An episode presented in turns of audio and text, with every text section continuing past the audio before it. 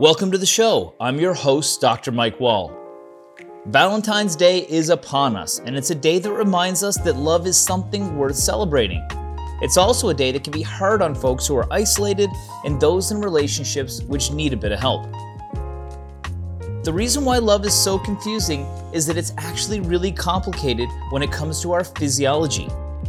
Our bodies act differently when we're in love, our brains think in strange ways, and our heart actually does beat to a different drum.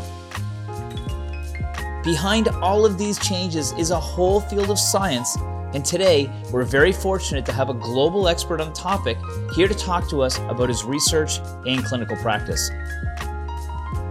Dr. Richard Schwartz is an associate professor of psychiatry at Harvard Medical School and a consultant to McLean and Massachusetts General Hospitals.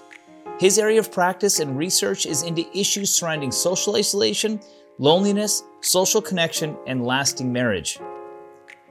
He's co authored three books with his wife, Jacqueline Olds, who's also an MD, and this includes topics like marriage in motion and the natural ebb and flow of lasting relationship.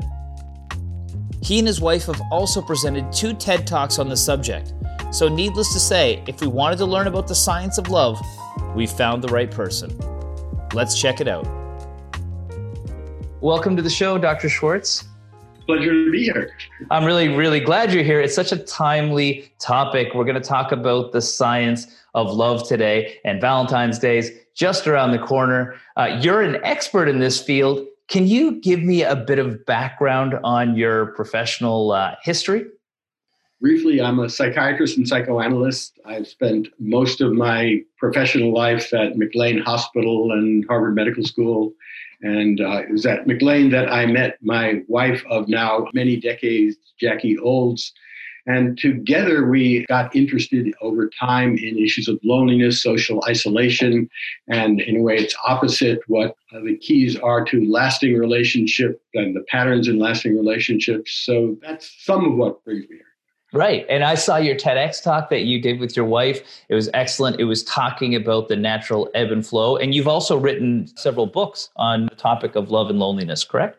Yes, we've written a couple of books on loneliness, uh, The Lonely American being a more recent one, and Overcoming Loneliness in Everyday Life uh, from a long time ago. And then, uh, yes, we've written about uh, marriages and uh, marriage in motion. Right. Right. And and one of the ways that I found you was by an article that was done through Harvard called The Science of Love. And you know, for a lot of people listening, they may not realize that this is a highly researched area and there's a lot of pretty intricate physiology and science going on there. How did you start to look at some of that specific research? We started looking at it as as an extension of our trying to uh, think about what makes relationships work and what are the keys to having them last over time. And uh, just kind of got engaged in that. We also uh, probably uh, started to look at it because we'd already been pretty deeply immersed in all the literature on the negative effects of loneliness and social isolation on our bodies and our health and our minds Right. And so when, when the researchers are looking at things, there's been a lot of different approaches. What are some of the things that people have been able to actually quantify when it comes to love? Uh, in terms of quantifying, probably not that much, but in terms of seeing physiologic correlates, uh, increasingly more and more. The you know the standard experiment of the last couple of years, or maybe last decade, looking at love has been to put people in fMRI machines, brain scans that look at the uh, relative degree of activity of different parts of the brain, and do things like uh, having someone look at a picture of the one you love as opposed to a picture of a friend and see what the different patterns are.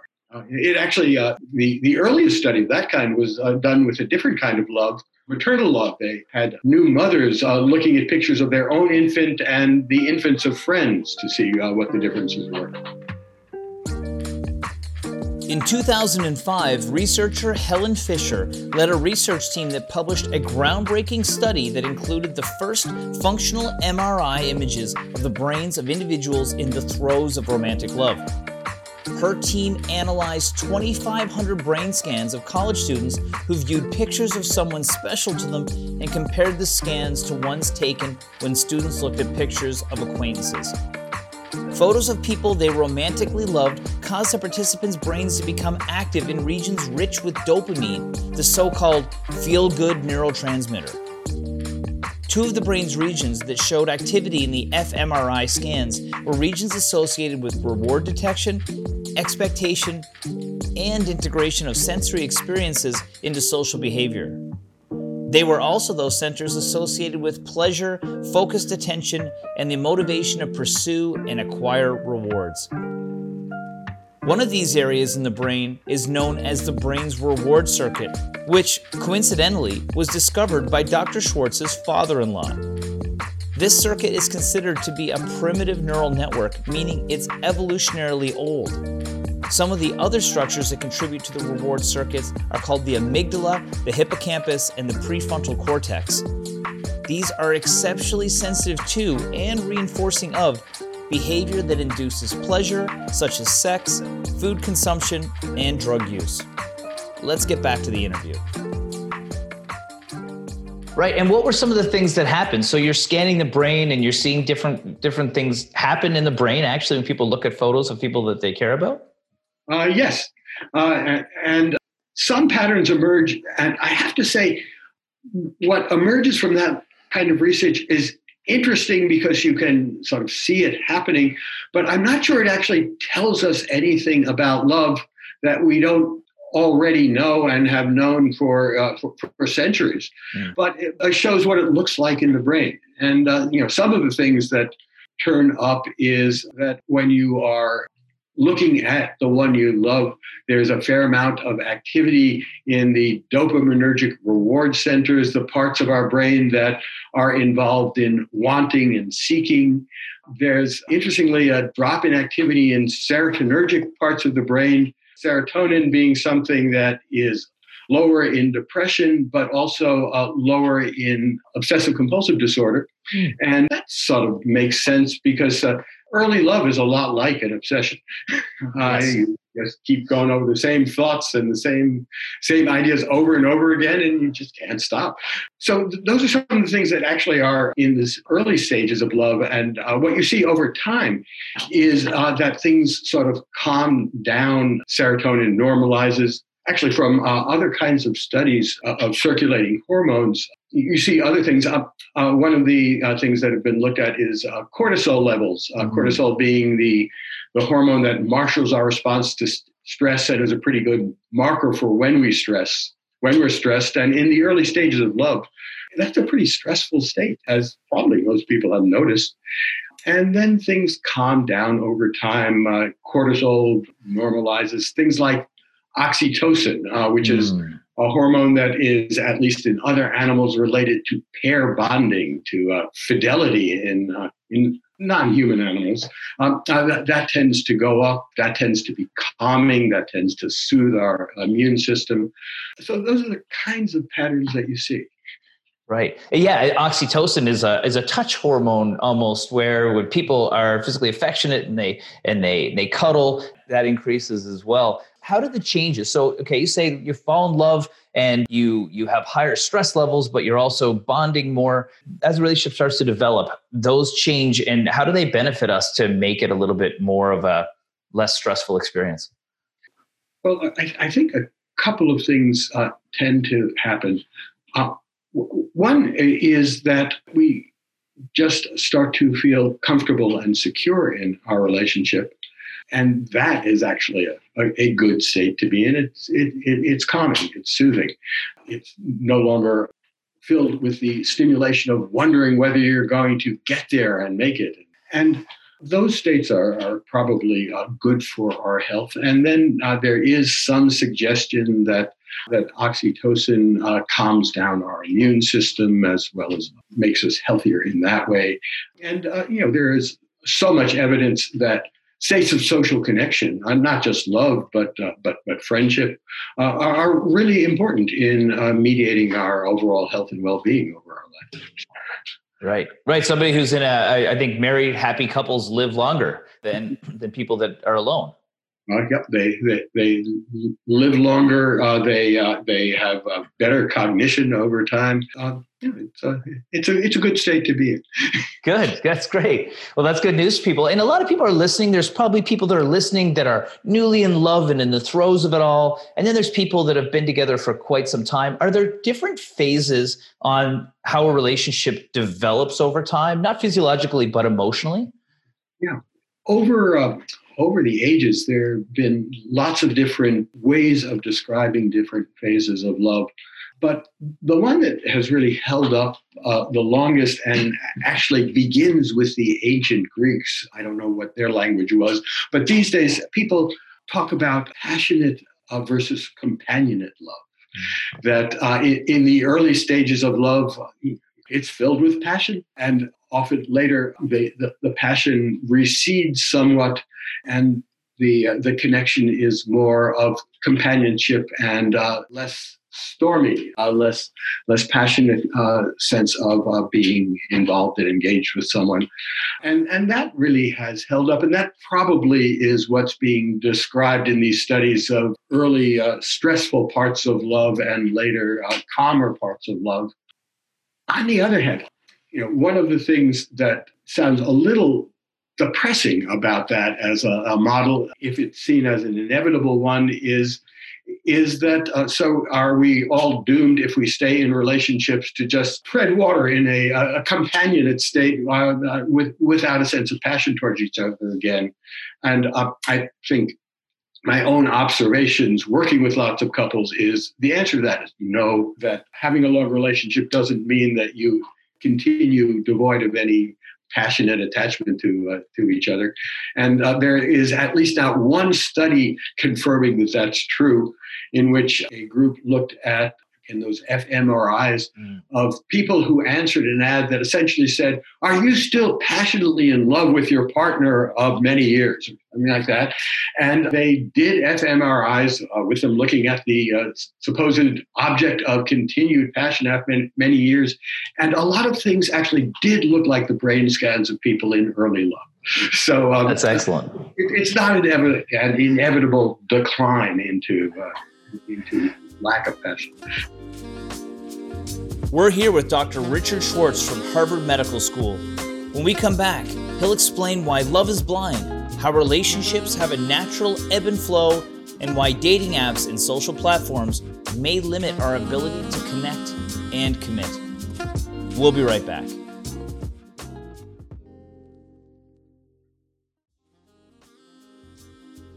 Welcome back. We're here with Dr. Schwartz from the Harvard Medical School.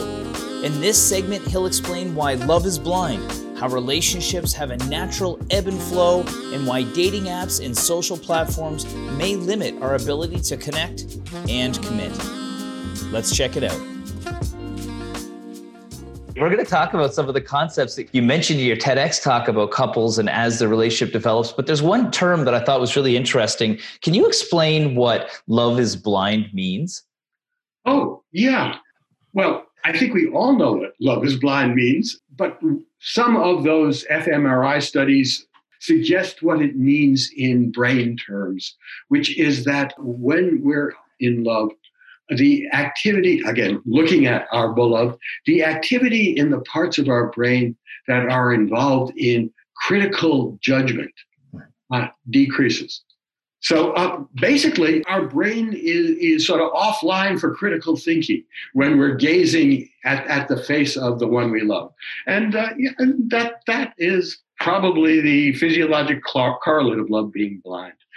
I love that. And that is true. We all make some uh, rather strange decisions uh, when we are in the throes of love. In your TEDx talk, you talked a lot about the law of motion in human relationships, that there's an ebb and flow in every relationship that's completely normal. Can you tell me a bit more about that?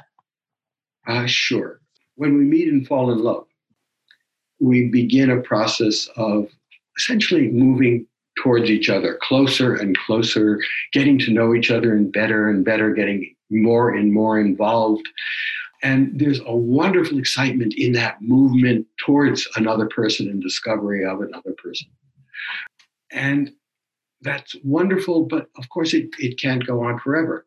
there's a certain point where you are just close and that movement it movement stops which often is experienced as as as a loss hmm. the the uh, an excitement is lost a feeling of uh, continued discovery of uh, deeper and deeper intimacy is is no longer there uh, instead there is that a feeling of comfort and security and one of the wonderful thing about that comfort and security is you can begin to turn your attention, get interested in, get engaged in other things again. Uh, one, one of the things about being in the early stages of love is you, you tend to withdraw and lose interest in everything else. And uh, that it's not a good state to remain in for the rest of your life, just gazing into each other's eyes and not doing anything else. So your, your, your attention begins to shift back to other things, other interests, other projects, other people, even. And that's a good thing. But uh, it begins a kind of drift apart, a, a, a lack of attention. Uh, well, not a lack, a lessening of attention, a lessening of involvement. And that's perfectly fine. It lets us have richer lives. But there's a danger of that just going on too long if you don't attend to it and do something to uh, reverse the direction. You know, we, we, we tend to see the same pattern in a in a very simple uh, way uh, on a week to week basis. We tend to uh, uh to turn away a little from uh, from our partner during a work week. Where we're busy and engaged in other things, and then we reengage over the weekend, and that rhythm uh, keeps the, the, the relationship going. Yeah. But but there are other things that can interfere with that re-engagement, that movement back towards each other. Children do that a lot. Um, mm-hmm. uh, demands of work, illnesses, projects, uh, needed travel. And uh, you, something breaks that rhythm of re engagement, and you sort of end up feeling strangely at a distance. You can start to feel estranged. And it's important to uh, do something to re engage each other at that time um, mm. the, the danger is that you conclude that this state is a state of I'm no longer in love, or maybe I wasn't really in love to start with, and uh, and then you stay, start taking uh, moves to make that a self fulfilling prophecy. Uh, and it's important to understand that kind of ebb and flow so you don't do that. Right. Well, actually, I'm going to come back to some of those financial stressors, but one of the things I heard you say in your TEDx was that sometimes when individuals are exposed to very positive, healthy relationships in their day to day life, when they experience an ebb and flow, they realize that's relatively normal and they can come back to it because they realize that's part of it. When other people haven't been exposed to it, they may be basing what love is based on a Hollywood movie or a romance novel or something like that. And so when things start to change and shift as they naturally do, they fear the worst and they think that there might be something wrong with the relationship. Is that something you've seen in your practice? Uh, it certainly is. That's where where Jackie and I began to notice this for the first time, that uh, uh, one, one, one thing that is true about modern society is that uh, a lot of children grow up in homes where marriages don't last. And the result of that is that a lot of kids grow up without a, a realistic picture of what a, a, a, lasting marriage or a lasting love is like and uh, of, course, what do we do when uh, uh, when we, we haven't seen something for ourselves when it's not a part of our lived experience? Uh, we imagine what it should look like, and there are all sorts of wonderful sources of information that fuel that imagination: um, movies, books, stories, all of which tend to have a kind of unrealistic, idealized. Uh, you you reach perfect love and it's static from that point on. And so you begin to think that that's what love should look like and what love does look like if it's real love. And if you begin to experience your own relationship as uh, diverging from that, you start to say, "Oh my God, this this this is this is really broken. This uh, I, I, I don't mm-hmm. think I'm going to be able to fix this." And in fact, because people who have come from families that uh, that haven't lasted, whether the marriage hasn't lasted, people are uh, particularly terrified uh, and also expecting theirs not to be able to last. So, uh, uh, so it, it's tends to be kind of brittle and uh, and not having a, a realistic notion of what things look like over time makes it even more brittle. Okay, I'm going to keep on going on this topic because I think this is really, really interesting. How has access through dating apps and social media and being exposed to all the options out there impacted how people love and how much effort they put into keeping a relationship going as it ebbs and flows? I I think there's sort of good news and bad news here. The availability of social media has basically transformed the uh, the world of available other partners into one that uh, is limitless, mm. and uh, and th- there's always someone more to look at out there and to see. and it didn't always used to be true. you just knew a few people, you had, came in contact with a few people. There, there, there wasn't a sense of perhaps dream fulfilling other options always there. Uh, I mentioned a, a, a, an intriguing study that was done long ago uh, when both the internet dating internet dating was new and something called speed dating had just been introduced where everybody would be in a room and have two minutes to talk to a, a potential date and then move on. And they found that the speed daters actually ended up with more dates, even though they had fewer options than the, the, people doing internet dating, because the people doing internet dating are always looking just uh, over the next hill to see what else there might be. And so ended up with nothing at all. And I, I, I think that that same effect puts uh, marriages more at risk when they hit rocky times. And, um, and uh, you know, I've seen in my own practice uh, uh whole series of people who uh, have, in times of difficulty in their marriages, turned to the internet, mm. uh, often reconnected with an old uh, old girlfriend in the in the case of the men I'm thinking of, and uh, you know, and it just went easily from there uh, uh, and tended to come apart. And I, I think it, in some ways, I, the whole social media phenomenon of our lifetime has, has made that so much easier.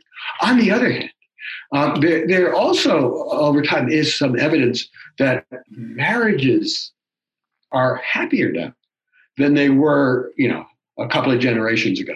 Mm.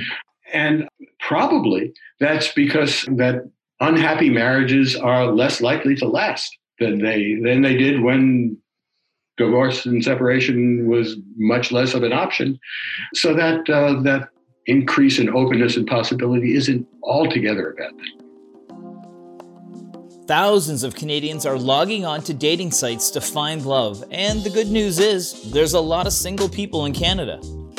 According to Stats Canada, there were 14.2 million single Canadians in 2014 and Plenty of Fish, which is a Vancouver based dating website, has over 100 million users worldwide.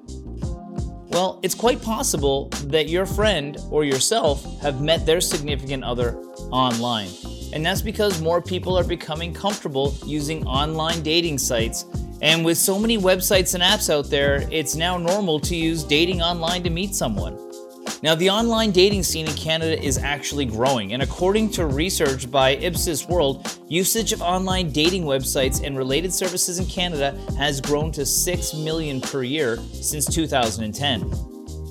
Men make up 52.4% of online dating users compared to 47.6% of women. However, these online dating stats can change based on the site being used and the location. Now, here's an interesting stat, and that is that 53% of people lie on their online dating profile.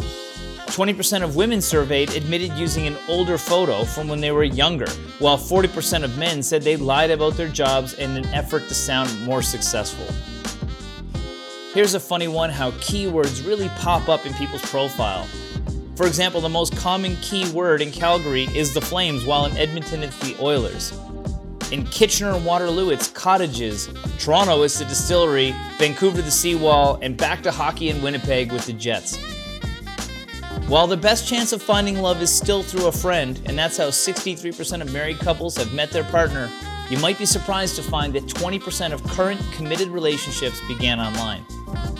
Just remember, if we look at the stats from online dating, 64% of people who use these sites are really just looking for someone they have something in common with. Happy hunting. We'll be right back after this break.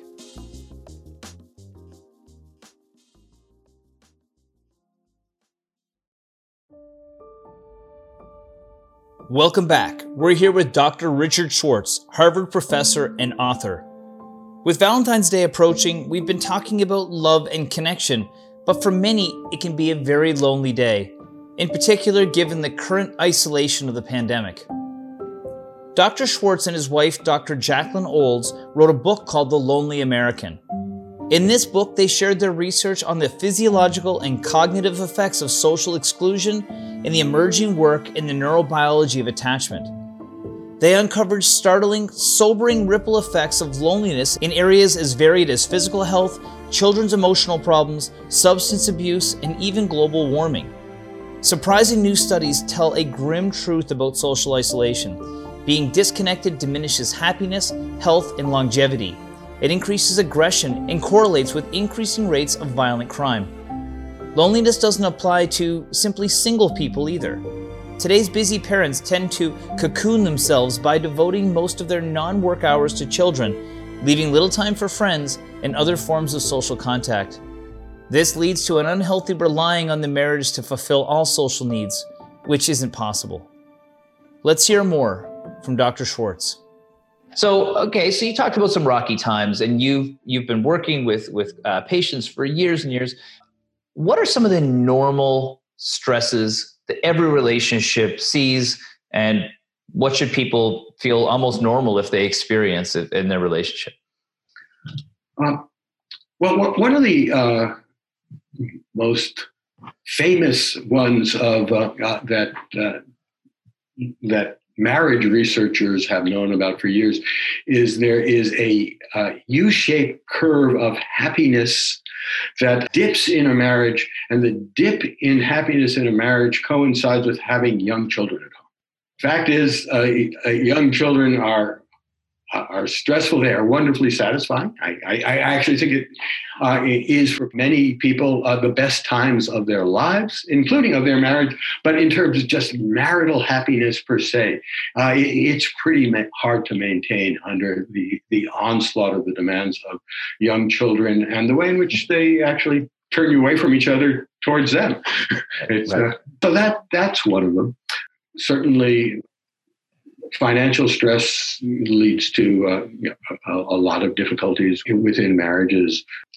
Illnesses of uh, one spouse or, or the other can uh, can often lead to a, a, distance and alienation that you know keeps people from uh, reconnecting. Those are some of them. Mm-hmm. Yeah, and and and you know, I think that also uh, when you talked about it, uh, being able to recognize these ebbs and flows, and so I'll I'll bring up uh, what you call distance alarms. So when these ebb and flows occur and people start to get a little too far away from each other, what happens and how do people react, good and bad, to mm-hmm. that distance? The the important thing is that uh, at least one partner notices and is distressed by the dis- distance. That otherwise people will just keep drifting. So it's not the best name for it, but so uh, we labeled this sense that one partner has of, uh, you know, we are growing apart, uh, a distance alarm, a, a, kind of warning that goes off in you when you have a sense of uh, you know, a closeness fading between you and your, your partner.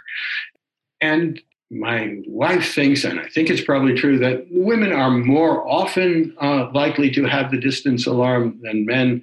But uh, but maybe I also just come in contact with many sensitive men in my my practice. I, have seen a, lot, uh, a lot of marriages in which the, the, man is the one with the distance alarm. Yeah. And what you do about it you say uh, good and bad reactions. I, I'm, I'm not sure that, that there are necessarily good or bad reactions. The important thing is to have some reaction, to do something about it, to re-engage, to reel the, the, the person back in, to get your partner's attention again. Mm. And, you know, at its best, you can do that by saying, oh, my love, I noticed that, you know, we haven't been talking and doing things together as much. Let's uh, let's plan a, a, a little vacation together, or let's you know let's take a walk together and talk, or um, or let's make love. But often uh, the, the re-engagement comes apart uh, comes about by by picking a fight, and that actually gets the other person's attention again, and you know you're you're off and running. Yeah, I, I, mean, and Valentine's Day is coming up. It's one of those days that most people feel almost obligated to connect with their partner. What are some ways that people connect, in your experience, that are the most beneficial on a day like that? Yeah, uh, it, it's a tough thing because uh, you know it, it, it's it's too much pressure. Right? right. it's a nice right. thing, but it, but it's too much pressure. Yeah. Human beings want two completely contradictory things. Uh, and they want both in their relationships as well. You, you, you want familiarity, security, stability, and you want novelty. And you want both at the same time. Different people want different mixes. But the big threat to, uh, to, to passion in a relationship is the sense of sameness and lack of curiosity and lack of discovery in uh, uh, uh, in the other. So I, I think what you want to do with Valentine's Day is take it as an opportunity to do something that breaks out of the the ordinary routine with your partner and does something that feels unusual and novel and and just get you to see each other in a slightly new way again.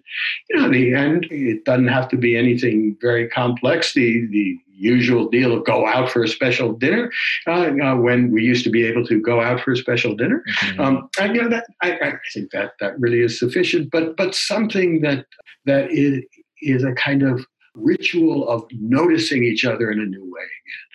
I love that. I love that. And uh, I mean, you know, I think it's almost like exercise because that's one of my backgrounds. Is you can't just do it once and expect to get in shape. It's got to be something you do regularly and you make a habit of it. Yes. Right. So Valentine's Day, you know, that's great for couples, but not everybody is with a partner. And it can be an exceptionally lonely day. You have done a tremendous amount of work with yourself and your wife on issues related to loneliness and social isolation. What's the impact of, of loneliness on people? Uh, as uh, uh, you mentioned earlier, it shortens their lives. Mm. That both social isolation, which is uh, uh, sort of an objective lack of contact with others, and just the feeling of loneliness, which is that subjective feeling of, uh, of, of, being lonely, even if you're with other people. Uh, both of those have been shown in massive studies to uh, have a very large effect on how long you live, an effect that is as powerful as whether or not you smoke and whether or not you are obese. It, it's one of the uh, sort of remarkable facts uh, about uh, our body and our health that uh, that one of the most uh, damaging thing over time to it is is our states of loneliness. Mm. And actually, uh, speaking of people who are alone on Valentine's Day, uh, yeah, uh, I have been blasted by some patients for saying that, which because it just makes them feel worse about being lonely. But I, I think it just means that when you're lonely, including on Valentine's Day, uh, it's important to do something about it. Mm. That often people are alone, feeling that, well, nobody calls, nobody wants to see me. But that so often is because you don't call and you don't let other people know that you want to see them. And it just spirals down from there. Yeah. And I, I, think it's really important to make yourself reach out to people and mm-hmm. find out find ways to do that. And uh, and maybe uh, in anticipation of Valentine's Day, make a point of doing that so that you, you know you're, you're not going to spend it alone feeling feeling sad about that. Right. And there's lots of ways to engage with friends and friends Valentine's Days and all that good stuff. So with the pandemic, people have been locked down in certain places. They aren't allowed to get together in groups. Like for example, me, like when I go to work and I go to the university and I see colleagues and I have a great chat, I feel mm-hmm. great. Like I actually can feel a physical response. Have you seen increased effects caused by the pandemic in some of the work you've done? Yeah, I, I have certainly seen it, and uh, you know, sort of large questionnaires that have been done through the pa- pandemic really uh, do confirm that people are more lonely, more depressed, more more desperate, mm-hmm. and uh, that uh, that has been so hard on on some people, and uh, in some ways, uh, I, I think it could have been worse because a lot of people have been using social media, Zoom, just the telephone as ways of connecting, and uh, it might not be quite as good as uh, real real life in person contact with people, but it you know it, it certainly has has helped and uh, ameliorated for the people who are able to do that. Mm-hmm. Some people. Uh, particularly older people who haven't been able to make good use of that, uh, they've really been suffering. Right. Right, that makes sense. And a lot of care homes, for example, have also been some of the strictest when it comes to company because of the risk for the population that's there. That's Dr. Richard Schwartz, Harvard professor, author, and speaker, sharing his expertise on connection for all of us. When we come back, we'll talk about how wellness plays a role in love and some surprising conclusions you won't want to miss. We'll be right back after this break. Welcome back. I'm here with Dr. Richard Schwartz, Harvard professor, author, and speaker. He's talking about love and connection. In this segment, we'll talk about the importance of healthy lifestyle when it comes to love and how we all get a little rusty from time to time. But more importantly, how can we get our mojo going again in our relationships? Let's check it out. So, on a wellness side of things, if we want to make ourselves love better, or be in a good mental state for love or mm-hmm. companionship or friendship, what are some things we should be doing when it comes to our lifestyle?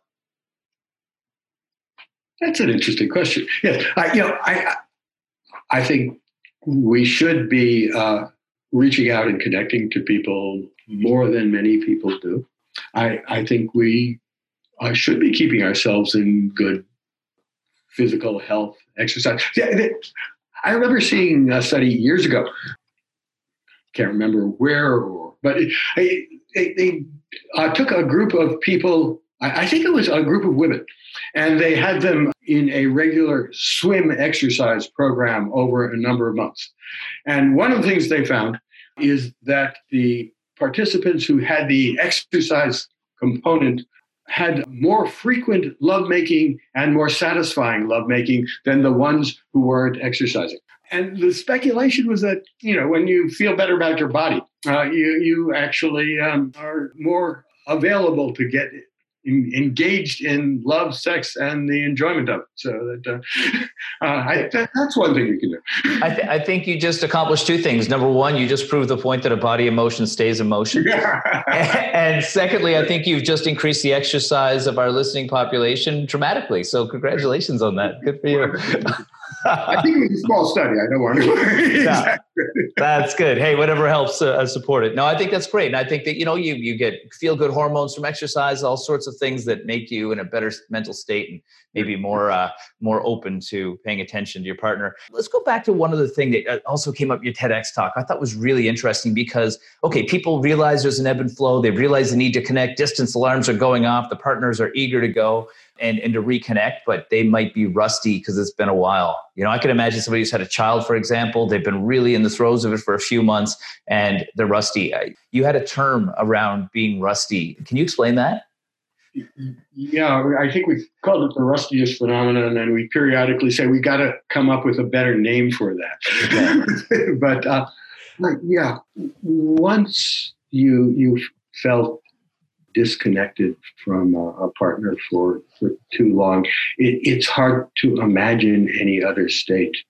Or, or to put it more concretely, you know, I, I, I have patients who have been in uh, unhappy marriages in one way or another. And uh, they come and tell me it has been five years since we made love.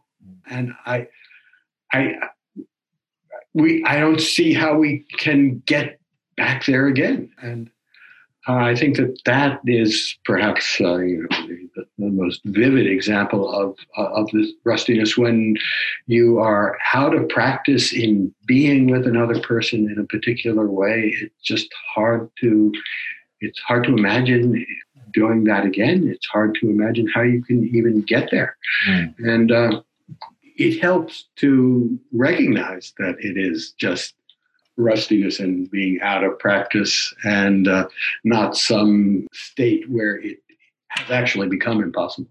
Right, right, exactly. I, I, started playing basketball for the first time at like 15 years and it was pretty rusty. But, you know, over time you get a little better and, and go from there. But that actually, by reconnecting with people, just like when I'm playing basketball, eventually the skill comes back. That reignites some of those centers in the brain that help us with connection, right? Yeah. I, I, anything that sort of exercises a, a, way of being or a way of thinking uh, you know, brings it back, revives it. Yes. Excellent. Yeah. So we're starting to wind down here. I've really enjoyed this conversation. It's very interesting stuff. I think it's everybody listening probably had no idea this was all the stuff that was going on inside of our bodies and our brains and our emotions. Thank you so much for taking the time to share all that with us today. I really appreciate you being here. Oh, it was my pleasure. I really enjoyed it. Thank you to Dr. Schwartz for joining us today. The science of love is still a mystery to many, and it may be to you too. But that's okay. From what we've heard, we all go through ebbs and flows, passion and distance, and loneliness, even when we have a partner. So pay attention to your distance alarms, shake off the rust, try something new, and reach out for connection. That's a good reason to celebrate Valentine's Day, whether you're single or you're in love. Because being in love and having connection is good for your health. Well, that's our show this week. I'm your host, Dr. Mike Wall. We'll see you back here next week for another episode of the Wellness and Healthy Lifestyle Show on your VOCM.